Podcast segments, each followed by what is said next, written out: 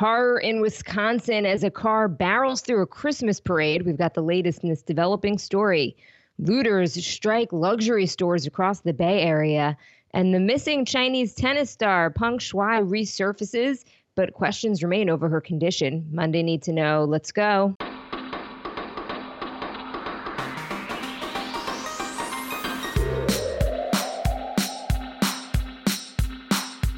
Good morning. This is Cheddar's Need to Know podcast for Monday, November 22nd. I'm Jill Wagner with Carlo Versano. Hey, Carlo.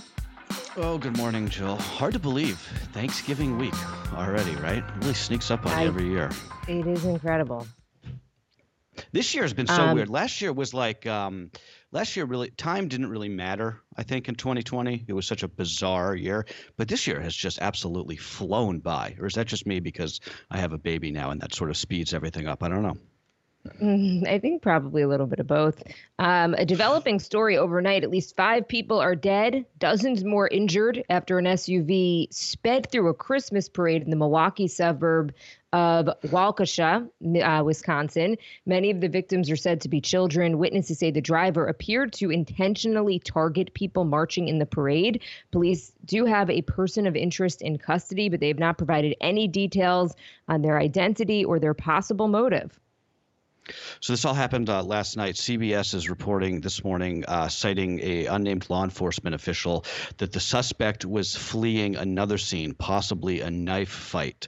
Uh, so that's obviously not confirmed yet. Uh, if you've seen the video of this, uh, you can see this red SUV just uh, jumping the barricades and speeding toward towards this parade route. So it it certainly appears intentional. Uh, it, do, it certainly doesn't seem like one of these cases that we've had in the past where um, you know somebody accidentally drives into a crowd, maybe like an elderly person mistakes the gas for the brake. Uh, it, it's certainly not that. But the CBS report this morning suggests perhaps that they weren't targeting um, the parade goers. So we'll, we'll, have to see. I'm sure we'll get a press conference today. But just a, an absolutely tragic story. Um, out of uh, out of suburban Milwaukee this morning. And by the way, uh, Waukesha, Waukesha, excuse me, is about 50 miles from Kenosha, where Kyle Rittenhouse was acquitted on Friday. No indications that these events were related. Yeah, it uh, it certainly doesn't seem that way, uh, which is good. Um, I guess we should talk for a minute about Rittenhouse since that came across the transom uh, Friday afternoon, as um, I think as we predicted that, w- uh, that it would. Um, that verdict, uh, you know, again, I'm not not surprised by it. I don't think you were either. Um, I'm a little bit surprised, I guess, that they didn't convict him on reckless endangerment, which I believe was the lesser of the charges he was uh, charged with. You know, he did shoot three people who he didn't know. It seems like that. If that's not reckless endangerment, I, am not really sure what is. But needless to say, uh, he he is acquitted. He will be on Tucker Carlson tonight.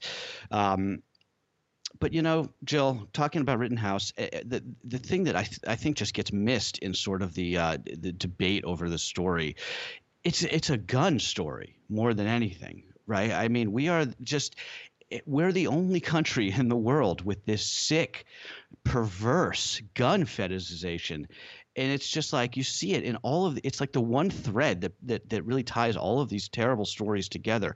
Guns make everything worse. This fantasy that like a good guy with a gun who presumably would be somebody like kyle rittenhouse in this case to those people who think that is like something that we need more of. It's just it's just twisted. I i mean it was rittenhouse's gun that made everything worse in Kenosha that night. That was a bad night that, w- that was made worse by the fact that he was carrying an AR 15, right? Rittenhouse said in his own defense that he shot those people because he was worried that they would overpower him and take that rifle from him and then, you know, shoot him or other people, what, which basically means that his self defense claim was true in the sense that his life was threatened by his own decision to carry a weapon. And I feel like that's kind of a part of this that doesn't really get discussed as much.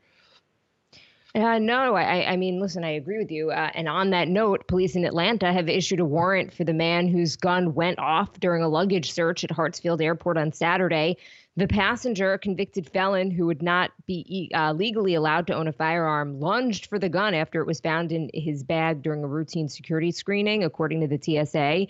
The gun apparently went off by accident, causing passengers at that busy airport to panic and flee as departures were temporarily halted like travel isn't hard enough, uh, Carlo. Yes. seriously uh, coming during this busy Thanksgiving week also just more evidence of my theory that the security line at the airport is the most dangerous place that you can be right it's just like it's a great target I mean not that th- that's what this case was but I've always I've always thought that when I'm at this at the TSA line I'm like this is the actually good terrorist target, right? You've got all of these people, hundreds of people trapped in these little pens, moving together, just like sort of sitting ducks. Um, but just back to what happened in Atlanta. I mean, guns again. This guy somehow gets away I don't know how that happens. I mean, I, I guess it's not the TSA's job to like run after them, but that is why you have airport police, I would think. But just like, who wants to live like this? I, I mean, the TSA's own statistics show that they intercepted 450 guns just at Hartsfield Airport this year. Why are you bringing your gun onto a plane? I don't get. I don't. Is this people who just forget they have them in their bags? I don't understand it. Switching gears, Carlo, more people in the U.S. have now died of COVID in 2021 than died in 2020, according to the John Hopkins tally. And this is despite vaccines being widely available for most of the year. The pandemic's death toll in America is approaching 80, uh, 800,000 as cases and hospitalizations spiking once again in places like New England and the upper Midwest. And if you missed the news on Friday, booster shots now available for all Americans 18 and up as long as you are six months from your last vaccine dose. Um, Carlo, you are get, chatting with and looking at a fully boosted oh, uh, young yeah. lady or not so young lady. When did you go? I went Friday afternoon. Side effects? I was very I well my arm was was incredibly sore, which I don't even count as a side effect, but yeah. I, I, was exhausted on Saturday. I don't know if yeah. it was in my head. I don't know if I'm just exhausted because it's been a, a, crazy week, a crazy month. Um, but I was pretty tired. But then yeah, uh, Sunday by Sunday I was totally fine. And yeah, I feel better. I feel better being able to go into Thanksgiving. I feel better just uh, overall, um, given the cases are going way up here in New York yeah, you're like a superhero now with that immunity. I'm, I'm going tomorrow, so uh, hopefully I will not get. I got wrecked from my second Pfizer dose, and everyone I've talked to who've gotten the booster has said they've certainly felt, um, you know, like you said, just kind of like cruddy for the next day or two. But of course, it's worth it. Um, but uh, yeah, man, those statistics, uh, that's pretty impressive, right? More deaths in America after the vaccine than before it. Uh, just talk about a failure on all levels, right? A failure politically, a failure from a public health perspective, individually, societally. Uh, of course, it's not just us, though. If you're paying attention to what's happening in Europe, uh, there's growing unrest over new restrictions that are going into, effect, into effect in countries like the Netherlands and Austria. Violent protests broke out in The Hague and Rotterdam over the weekend in response to Dutch officials instituting a three week partial lockdown in the Netherlands. In Austria, meanwhile, demonstrators filled Vienna's main square over the weekend ahead of a nationwide lockdown that goes into effect today. Austria also uh, mandating vaccines for everybody uh, starting in February. And I think if you don't get it, you're going to be regularly fined. I think that's the first time we've seen a Western country really um, institute like a legitimate vaccine mandate. Yeah, I mean, listen, the UK and Israel are both at the point where they consider fully vaccinated to be three vaccines. Um, mm-hmm. I don't know though the repercussions if you don't have it. I will say I went to one of the state-run places here on Long Island, and it was packed. And and you are hearing yeah. about it, kind of a surge in people who are thinking, "All right, I want to get my booster ahead of of my Thanksgiving holiday." Not clear how much it's going to do because we're we're five days out, not even at this point, you know, at least when, when I got it. Um, yeah. But eh, because you already have some immunity from the previous vaccines, there's thinking maybe you don't need the full two weeks, but any bit can help. Uh, there were also tons of kids actually uh, who were yeah. there as well. I saw tons of parents taking their kids. Um, we thought we were going to just walk in and walk out, and we, I didn't have an appointment. It was just a walk in, and it, it took a minute mm-hmm. because there were so many people. So yeah. um, I guess that's encouraging. But most experts say the thing that's going to really put a dent in this pandemic isn't necessarily people getting boosters. It's it's everyone getting those first shots if they haven't already. Well, yeah. That's I think that's the, the that's the main thing, right? Because same same in Brooklyn, the pharmacies have been packed for days now with people getting their boosters. But we live in places that are already very highly vaccinated. Um, it's these places that people are still holding out.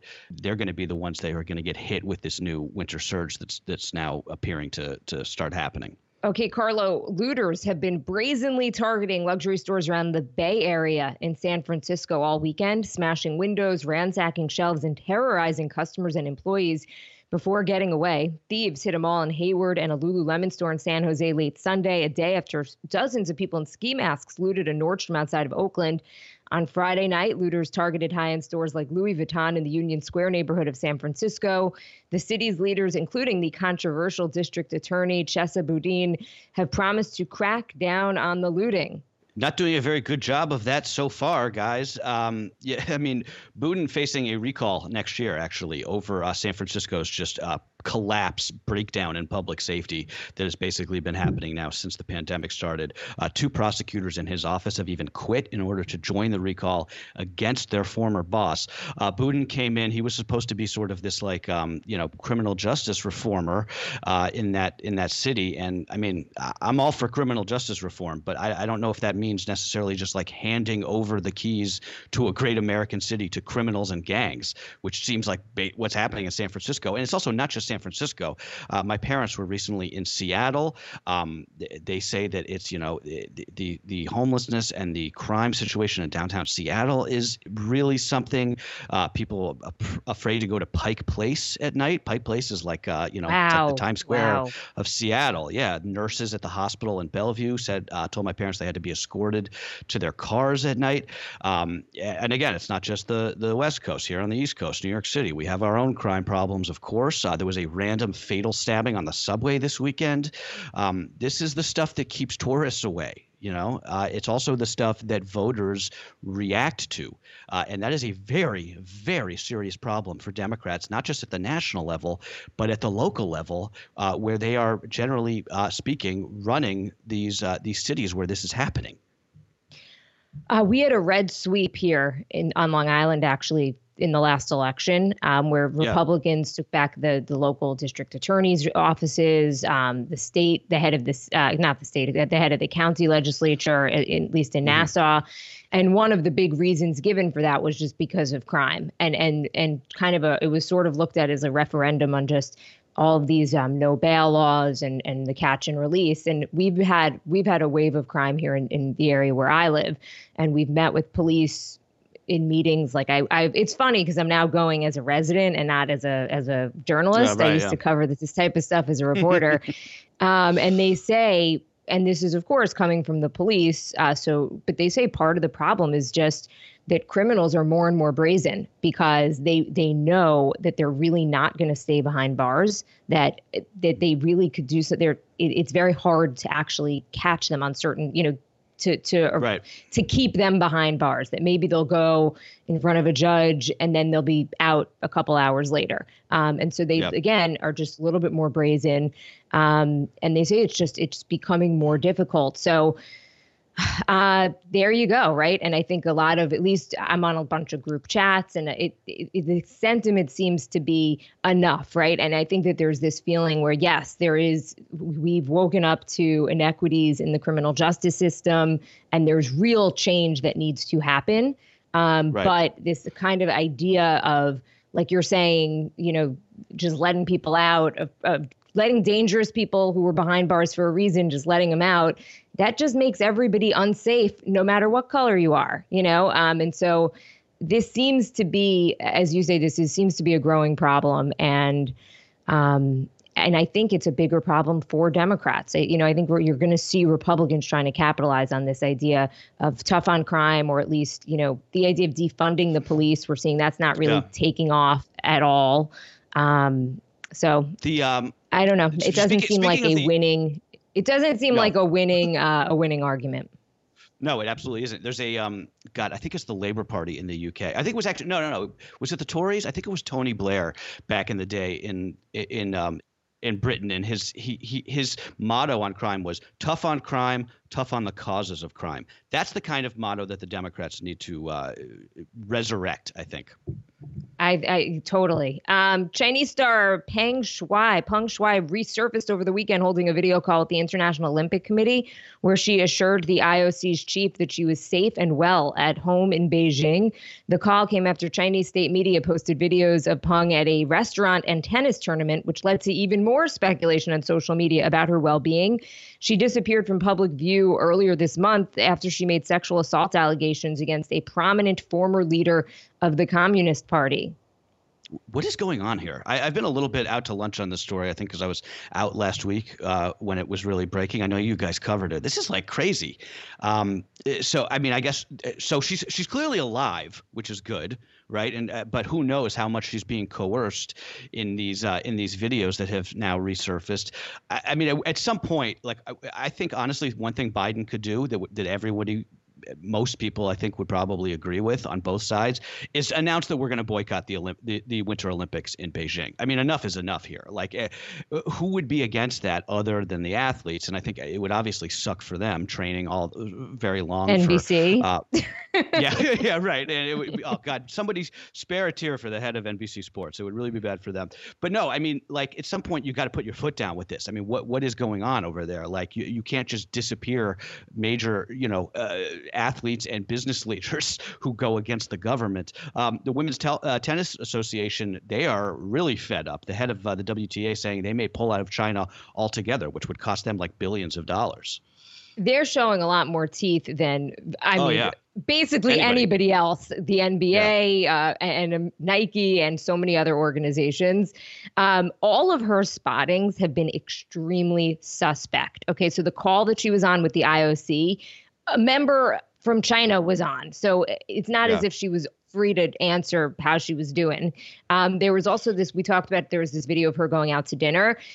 Okay, so apparently, um, some people who speak Chinese from uh, ABC News have said you can actually hear someone in that video cueing them like three, two, oh, really? one, and then that there's also just the like this unusually high number of mentions of the date, which I guess was November twenty first, uh, whatever the date was, yeah. um, wh- where they it was like if you're going out for dinner, you're not constantly being like, it is November 21st. I can't believe it. November 21st. You know, so yeah. all of this is just adding to the to the speculation that something is is very amok something here. is hinky.